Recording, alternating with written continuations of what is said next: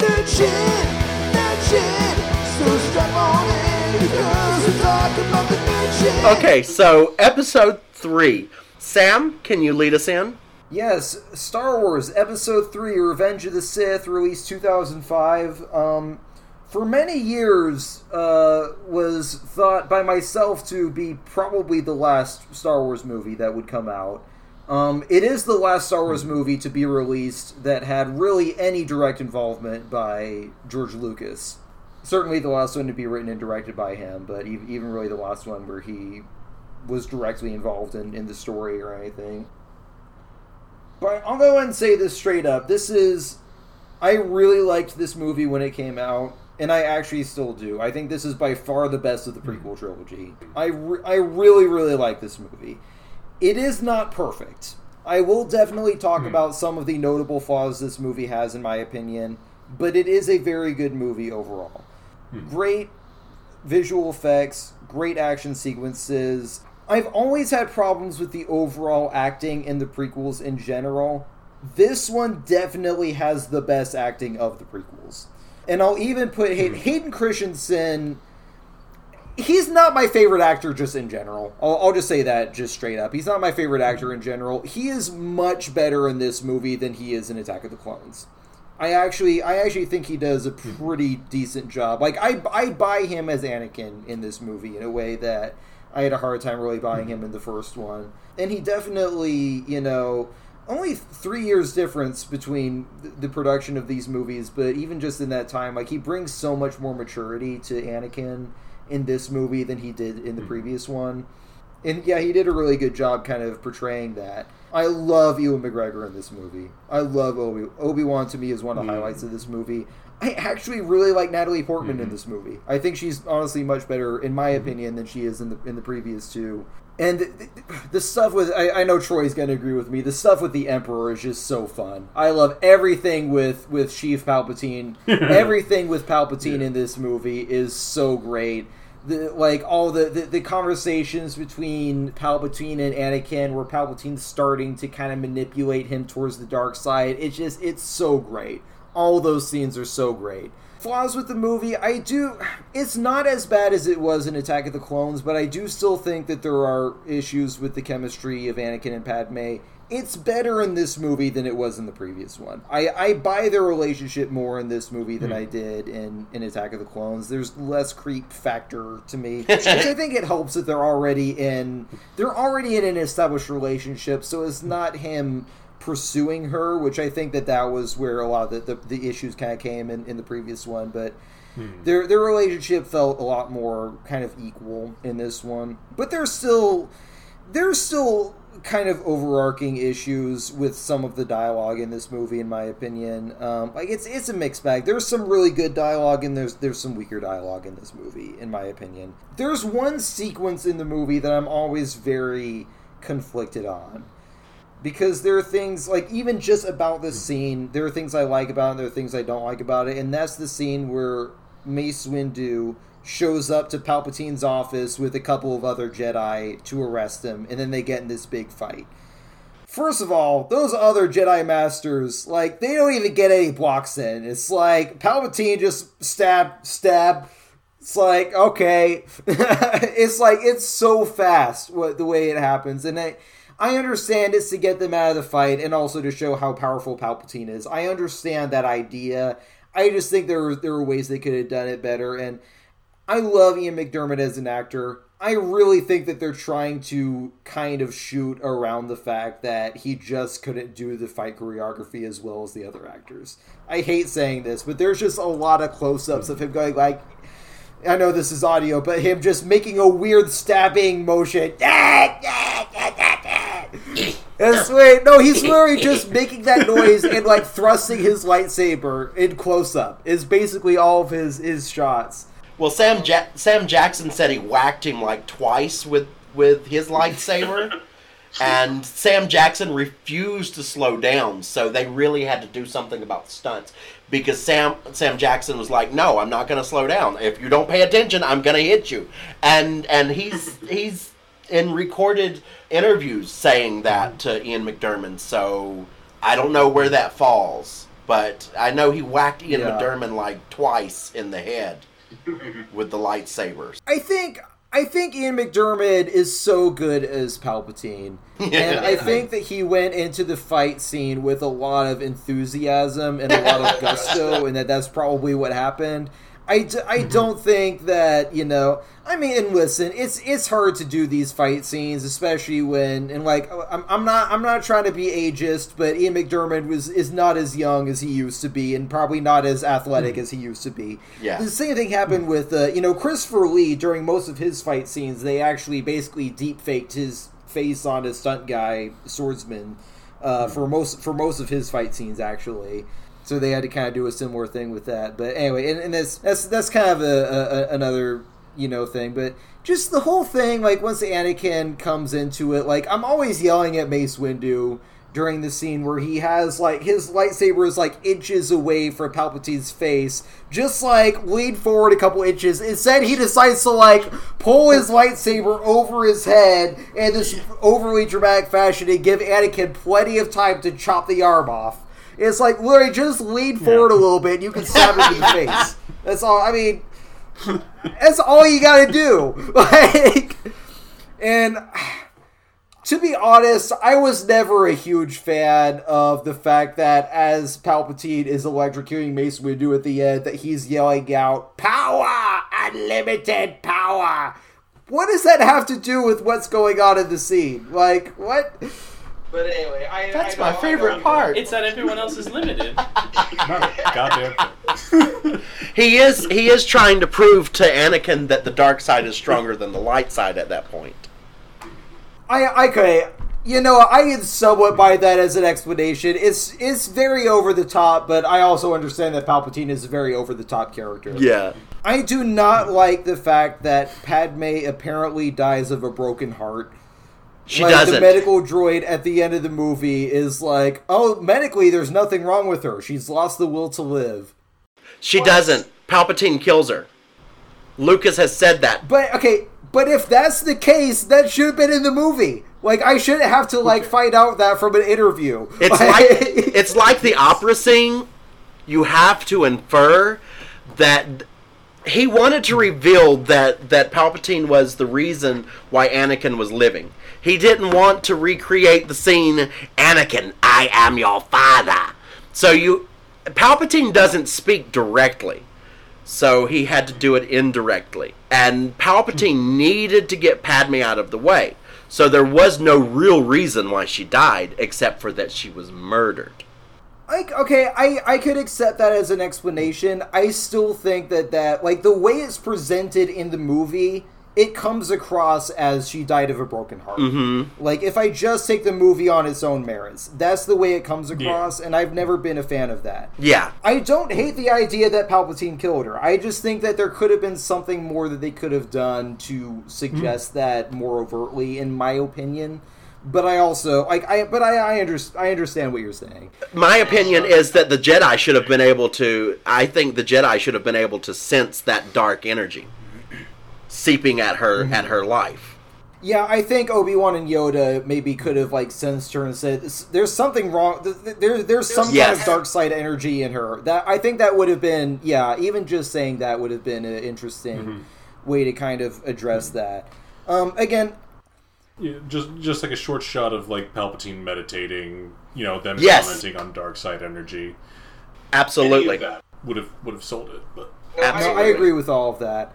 To be honest, that pretty much sums up my issues with the movie. Other than that, mm-hmm. I think it's a really good movie. I think mm-hmm. uh, I love again the John Williams score. I love the fight between Anakin and Obi Wan Mm. on Mus- Mustafar, the lava planet. Mm. So good. So one honestly one of mm. my favorite lightsaber fights in Star Yeah. Wars. It's so mm. good. It's it's because it's not only like visually incredible and has great choreography, but it has such emotional stakes behind it. That's the thing. Like, I think that Revenge of the Sith has a sense of emotional stakes that the other two prequels are missing for me. Mm-hmm. Like, there's so there's so much. There's so many scenes that the Order sixty six sequence of seeing all the Jedi killed by the by their own clones. Like, it's it's heartbreaking every time. Like, it Mhm. really is, and just the music behind it. And it, it's even more so when, when you've watched Clone Wars too, and you get to know those Oh, characters, and you understand the fact that the clones are actually individuals and that they don't have a choice when Order 66 is activated. They're not just hmm. blindly following orders, they have a control chip in their head which was also so necessary for them to do because like oth- otherwise like i could never really justify the humanization of the clones on clone wars with the fact that they kill all the jedi but then once they they did that story arc it just made, made that whole thing work so well. But yeah i mean it's it's a really it's a fun movie. It's a dramatic movie. It's a very dark movie. It's probably the darkest of, of the star wars movies. But it ties back beautifully with the original trilogy again of you know seeing the infant Leia and Luke get um, given to their their respective uh, foster parents, and you know, and ending on that shot of Owen and Beru with the, the infant Luke, you know, looking into that same sunset that one day Luke's to look into. It's it's it's it's a great. It really is a great movie. I I really love the movie. Yeah, Revenge of the Sith is is definitely my favorite of the prequels, and it is just one hell of a fun movie. From the very start, um, from the very first sequence, like despite the darkness of it, this is one hell of a ride of a movie. Like that opening shot, you know, you have this sort of traditional shot of Star Wars. We have a single ship floating in space majestically, and then you dive down into this utter chaos of a battle scene um, right from the beginning. Um, you establish very quickly that Obi Wan and Anakin's relationship has changed, that they have become more peers, more equals. That you know Obi Wan's gotten stronger, Anakin has gotten wiser. Right on that these are you know slightly different characters from where we saw them. You see that in seconds. Um, that first fight, um, the first lightsaber fight, is just a ton of fun. Um, really good callback to Return of the Jedi there, especially you know with uh, one of the most memeable lines in history uh, on upon Dooku's defeat. Do it, yes. There are so many great quotes in this movie. It's like, uh, and was still flying half a ship. There's so many great lines. There's so many great lines in this movie. Another happy This landing. is definitely the movie. This is definitely the movie of the prequels where the humor actually works the most. Yes. because like I think a lot of the humor in the first two, the humor in the first two movies often fell flat for me. I never found Jar Jar that funny. I never found like C C three PO's usually funny in the other movies, but his antics in Attack of the Clones are just like, eh.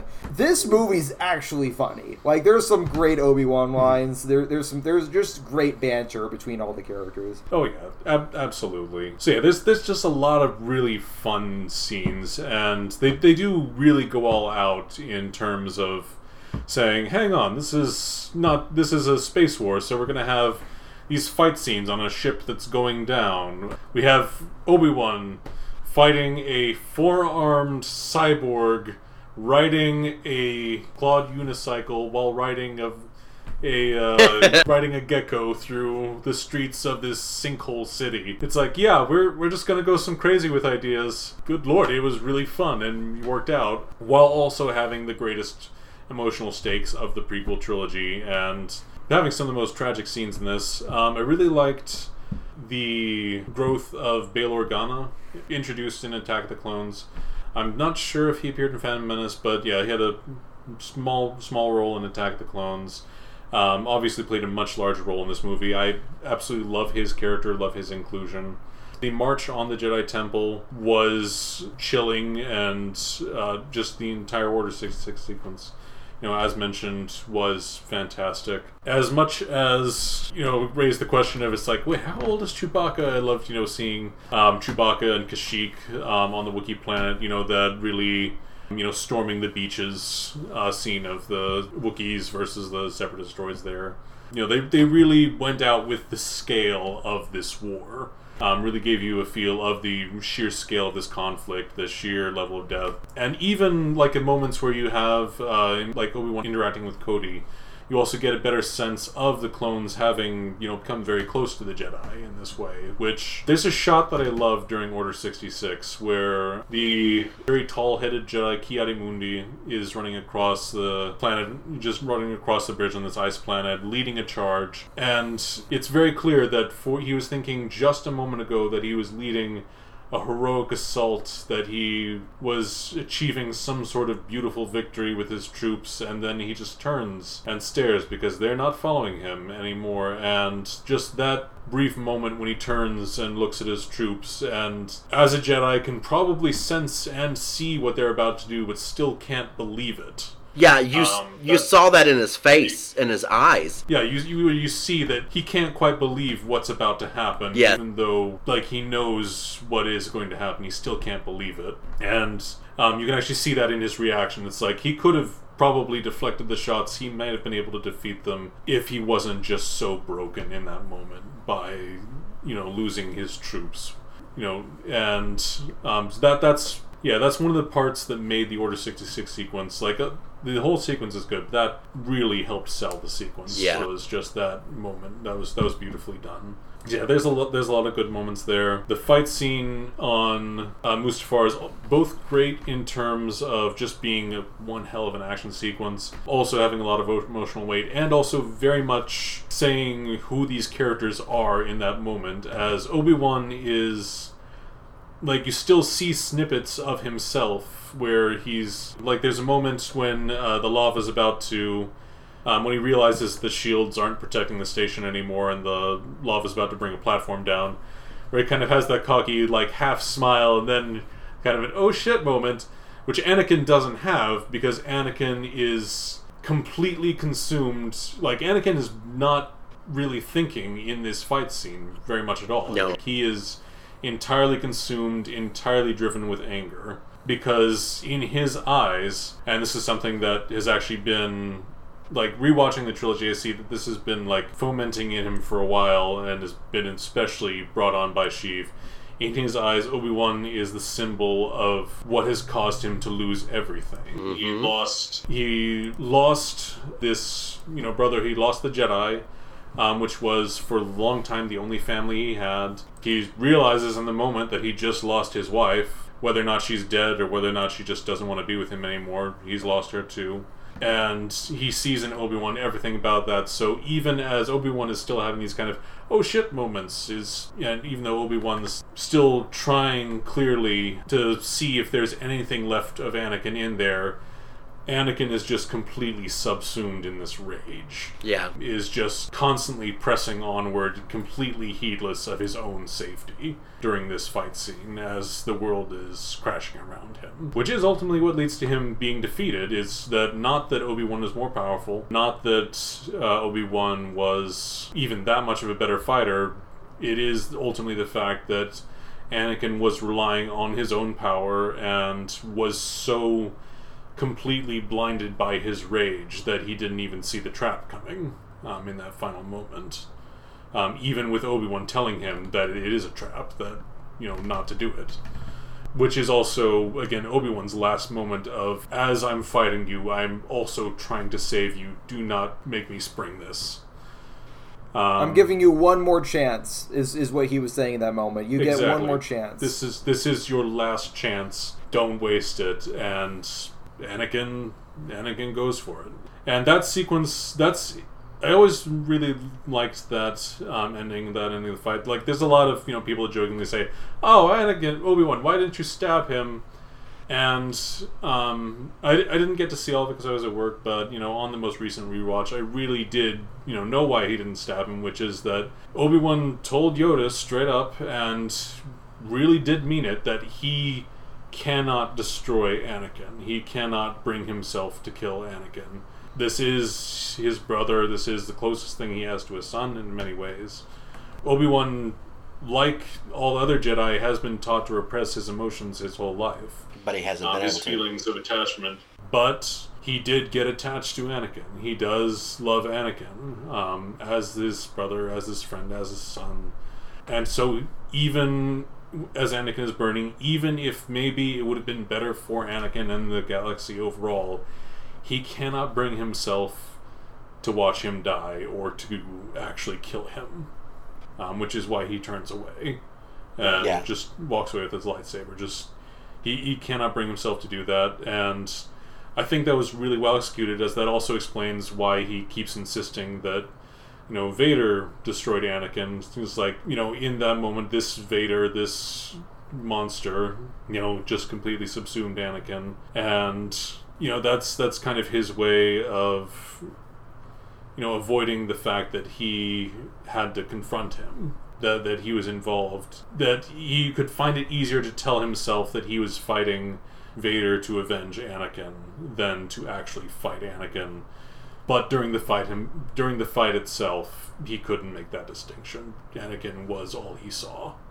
um, even to the very end so I thought that whole sequence that was all beautiful um, I do agree with some of the issues. You know, some of the fight scenes were goofy between, yeah, that that whole fight between uh, Mace and uh, Sheev was a little goofy. I know you're going to go into Sheev too, but I also just want to say that I really love both Ian McDiarmid's delivery and uh, the evolution of Sheev in this film because in the past two films he's been like very carefully laying these laying this groundwork, pulling these pieces and from the get go, from the beginning, um, when he lets himself get captured um, and taking that freighter, you can see that Sheev Palpatine is kind of at his. He's letting himself become his most vulnerable, but he's also like the most excited and into it, uh, the most alive he's felt in a long time. Because even though he's letting himself be more vulnerable, even though he's putting himself in the open,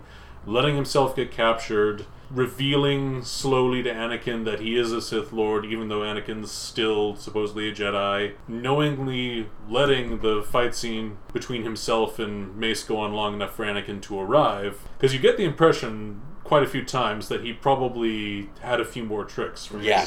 Obviously, Mace was a very powerful fighter and he did have to work at it, but you also get the impression that he had a few more tricks to try as well during that fight scene, and he is holding back a little um, because he does want Anakin to see it. Does he wants Anakin to be there for the decision? He wants Anakin to see it. So he's putting himself at his most vulnerable, so that he can finish tightening the web and achieve his lifelong dream of ruling everything. Which you know, and it's really fun because he gets to like, you know, it's very clear that this is the most alive he's been in a while.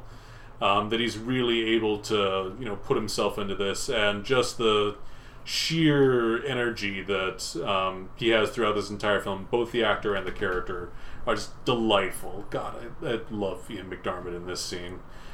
So we're saying at the beginning when he lets himself get captured, you're saying that he likes to be tied up. right? He likes to be captured. The dark side can lead to many abilities that some feel be um, quite pleasurable. Oh, you know, you know, Palpatine and Dooku. You know, Palpatine and Dooku have kind of a uh, sub dom thing going on with Oh, each other. You know for sure, yeah.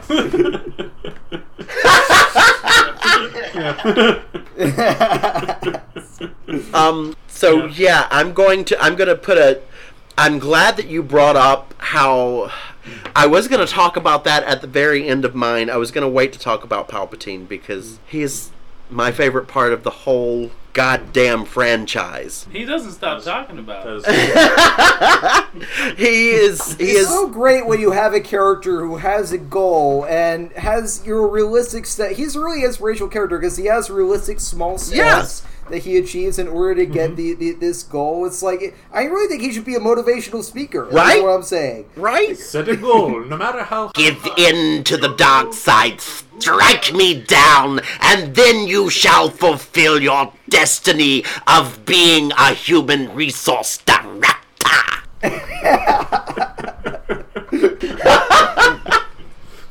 but yes, um, with you talking about that, have you ever read the book Lords of the Sith? I have not. That that one is on my that one is on my list. That's yeah, on my I'm list. I'm planning on catching up on That one. is one of the best books to read if you want to see Vader's and Palpatine's relationship in a nutshell. Because they're stranded on a planet and they have to survive. And it talks about how the Emperor gets to use his his dark side abilities in this. He pulls out his lightsabers. He gets to fight a whole colony of aliens, and he basically wipes them the fuck out in this in this book by himself. Vader helps a little bit, but it it directly directly links to um, uh, Darth Plagueis, the book. Darth Plagueis, don't get confused. Darth Plagueis is more about Palpatine than it is about Darth Plagueis. The first part of the book is about Darth Plagueis, and then it transitions to a young Palpatine, and you fi- and you get to read about how he came up, how he loved to race just like Anakin did, and how he loved to use his his dark side abilities that he started developing at a very young age.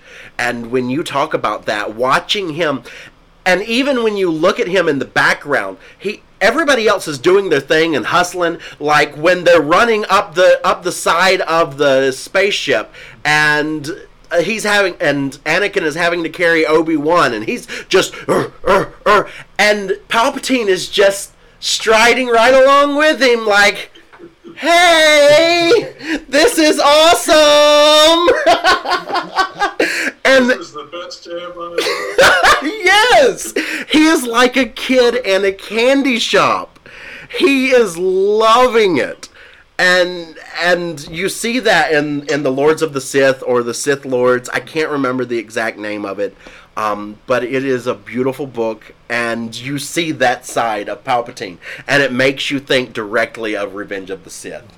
I, I do want to interject one very quick moment that I just remembered from very early on in the movie that um, I, I always love these moments in fiction where the ship is about to crash and Anakin, Obi-Wan, Palpatine, and R2 all strap in in the cockpit. And for one second, as Palpatine looks at R2, you get the sensation it's like, alright, the ship tearing itself in half and us crashing onto the planet, that's like the one thing I did not plan on. Yes. And I honestly, I honestly legit think we might all fucking die here. like there's this expression on his face, like I am going to die, and these two idiots, I don't. What the fuck? It's like de- decades, decades of planning and playing the long con down the toilet because of these two fuck ups. These two fuck ups. I honestly think he was ready to use his to use his hmm. energy, even if he may have already been using it. Like a little bit of force lift, a little bit of yeah. I I often wonder that watching it, but that look that he gives R two, that look he gives R two, and he just looks around like, oh boy, this is how I die. You're absolutely right. It it reminds me of that old commercial where the guy's on the riding mower and he's like, I'm in debt to my eyeballs. Someone please help me. And he's smiling the whole time. But yeah, I just. I It just makes me think of Ralph. Wiggum from The Simpsons. No, Ralph from The Simpsons saying, I'm in danger! Oh my god. I think. oh my god. Oh, perfection. But, but yeah, I, I just love that moment in fiction whenever you have like these, you know, decades long master planners who have been slowly building out everything, looking at every contingency, um, who have been a step ahead of everyone the one whole time. I love moments where even if it doesn't like factor into the end game, like even if it's just like a one-off moment where they're just confronted with something like, I don't know what the fuck that is. I didn't plan for that. What the fuck is that? What the fuck is going on here? He That's looks, not part of any of my plans. he looks at R2D2. R2D2 goes, beep, beep, beep, and he goes, well, fuck. fuck it.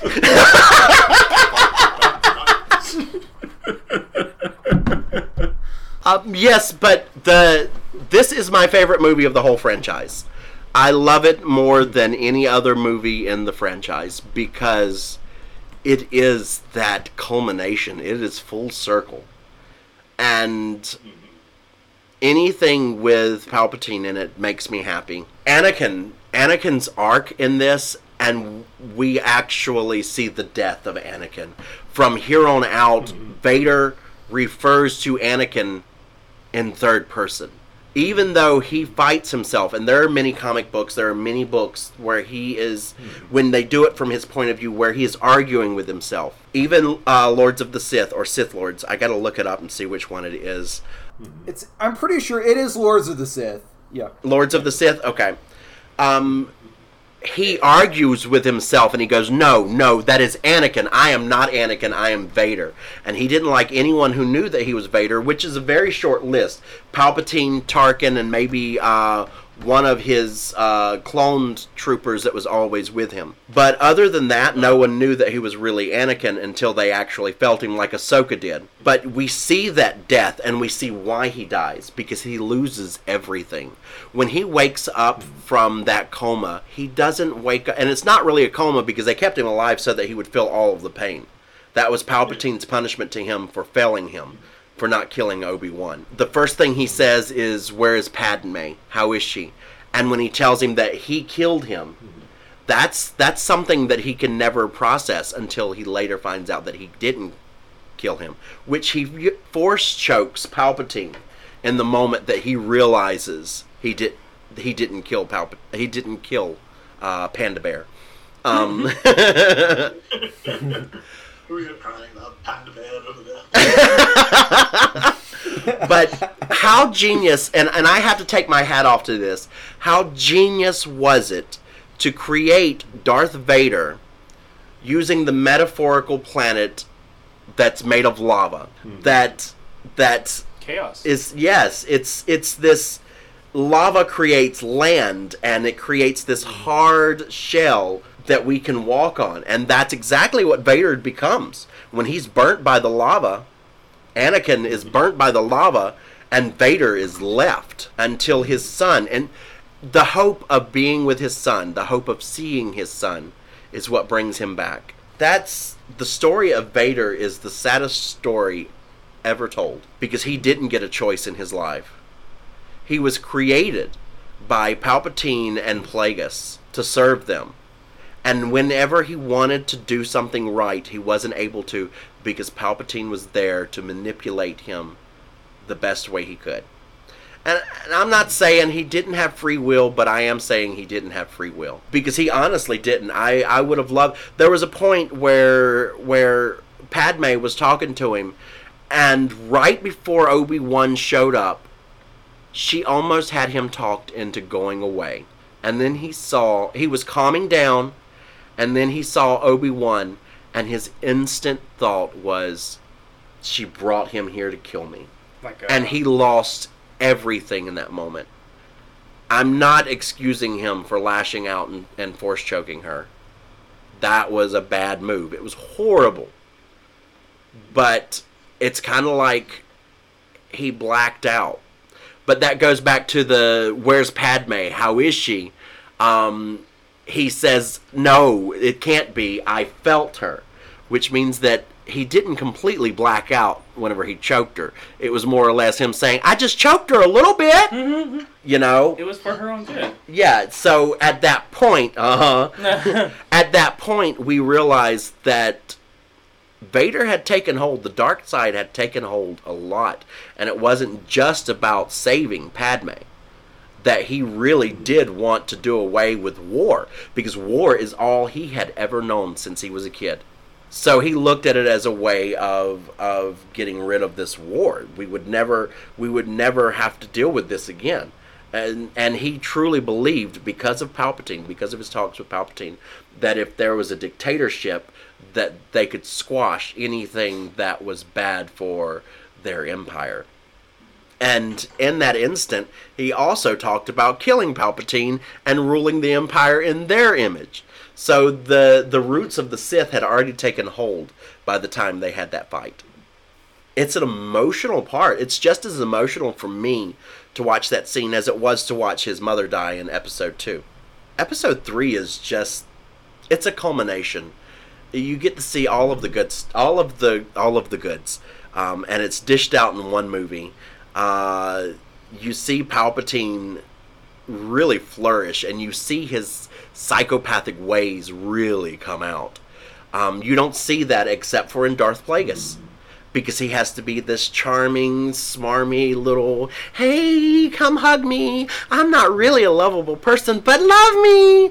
And I know a few people like that, and, and they are horrible because once you get into a private place, that horribleness just flows out. It's like when Ursula changed from the woman back into Ursula, she just plopped out of that body uh, you see that with Palpatine. You see that he has the green light, and he's he believes that he is one, and they have to strike down the Jedi right now. Boom! You see that dark side pop out. It's it's they had to do it with the makeup. You know, that's the moment where he gets to show his true face. It was so well done, and all of the metaphors come together, and they show the metaphors in this movie. You know, uh, from the surrounding to the inside of the hero or the anti-hero or the villain. They go to that gothic imagination and they go step by step and show it show it to you unveiling. Um, so episode three is my favorite movie of the franchise. It makes me happy. It gives me little gigglies in my belly, and I also love that. And for me, I think George Lucas used uh, Jar Jar Binks as one last fuck you to the fans when he was the one that handed over everything, when he was the one that really helped mm-hmm. uh, the Empire take over.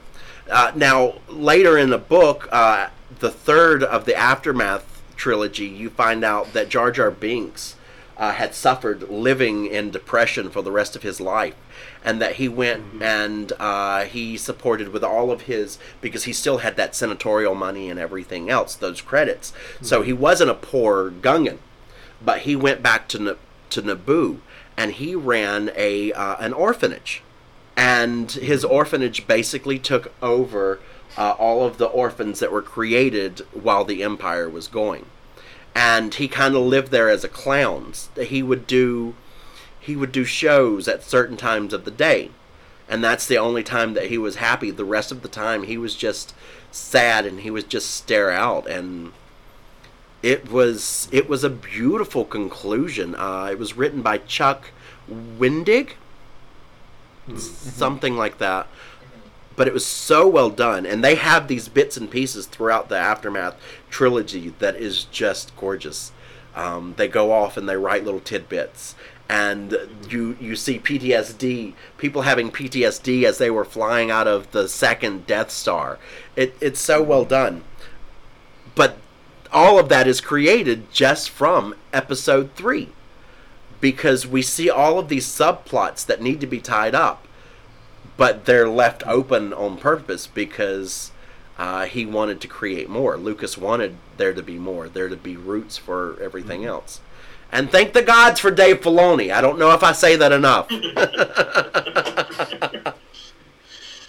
Give that man a trilogy. Be, yeah, it can always be said again. Yes. Um, but yeah, so let's let's take a moment and let's go one by one. Uh, do you want to finish on episode three? As far as where we're at with the three that we've spoken about, pod racing has got to be my top, mm-hmm. and then just straight up battle. I like all the battle. Uh, from there on, it's just battle. Yeah. And I'm all for it. I do need to rewatch them though to to refresh. I'm I'm older now, so maybe now I can more appreciate It'll the, hit the writing. It'll hit a little differently. I will say that the, the spectacle the spectacle of the prequel trilogy are, are some of the best parts of it. Like like the spectacle is pre- pretty amazing in, in those movies. Absolutely. So, like I, I definitely I, I see why the pod racing and the battle scenes are kind of what stick stick with you Oh, for yeah. sure. Like the the scale of this galaxy, like the, the original trilogy did like a, a decent job of saying it's like, yeah, there's you know a fair few things when you go to a random bar, you're going to meet a lot of aliens from all over, but the prequel trilogy really hammered home that it's like, no, this is a huge universe, and there are so many strange, wonderful things in it. This this is an immense galaxy. There's going to be unbelievable worlds, and all sorts of people from these worlds. There's an immense unbelievable, gorgeous variety of worlds, and yet this war is across all of it. You know, it's it's all being drawn in by this single insidious plan. Episode 3, I'm giving it a 10 out of 10. There are negative things said about episode 3, but I don't need that negativity in my life. It's a 10 out of 10. Revenge of the Sith. I really like the movie. I still think it's flawed. It's not my personal favorite Star Wars movie. I'm sure in future episodes we'll probably go into the rest of them, and I'll, I'll kind of hmm. I'll save which one is actually my favorite out of all of them. But I still think it's a really fun movie. Revenge of the Sith for me gets a seven out of ten. Is is what I'll give it. Revenge of the Sith, I am going to put as a solid 8 out of 10. It does have its flaws, but it is really a good movie that does tie together and really show kind of the messages, the themes, um, everything that the prequel trilogy was trying to say. Episode 3 shouts and does it well. Episode three, probably a five, because I remember less and less and less as we go. So kind of biased, but a whale. Uh, so our- let's sign off. Yeah, so you can follow us on Facebook and Instagram at the Nerd Shit Podcast. That is at the Nerd Shit Podcast, both Facebook and Instagram. And we are going to post all of the new episodes of all of our shows that, that come out as as they come out. Uh, you can subscribe to us as of this recording on Spotify and Apple Podcasts, and we're working on getting on other platforms as well. You can find me on all socials under Troy Hensley. Uh, me, Tommy Scoggins. You can follow me on Instagram at stone underscore drifter. Stone Drifter. You'll see me at Hogwarts. Follow me on Instagram at SC Wilson underscore actor. It stands for Samuel Connor Wilson underscore actor. So SC Wilson underscore actor is my Instagram. And my name is Sam Wilson. I'm Zachariah Schneider again. Uh, you can find me on Facebook as Zachariah Schneider. I'm on Twitter under the handle Zachariah Schne 4. Uh, Zachariah S C H N E 4 uh, on Twitter as well. I technically have an Instagram, but I do not remember my handle for that, so you can ignore that part. yeah. and we are all wonderful actors and comedians. Uh, thank y'all so much. Uh, y'all have a wonderful day. Thank you for joining us for Nerd Shit. Nerd shit! Uh, shit. Nerd shit, nerd shit. So strap on in because we're talking about the nerd shit.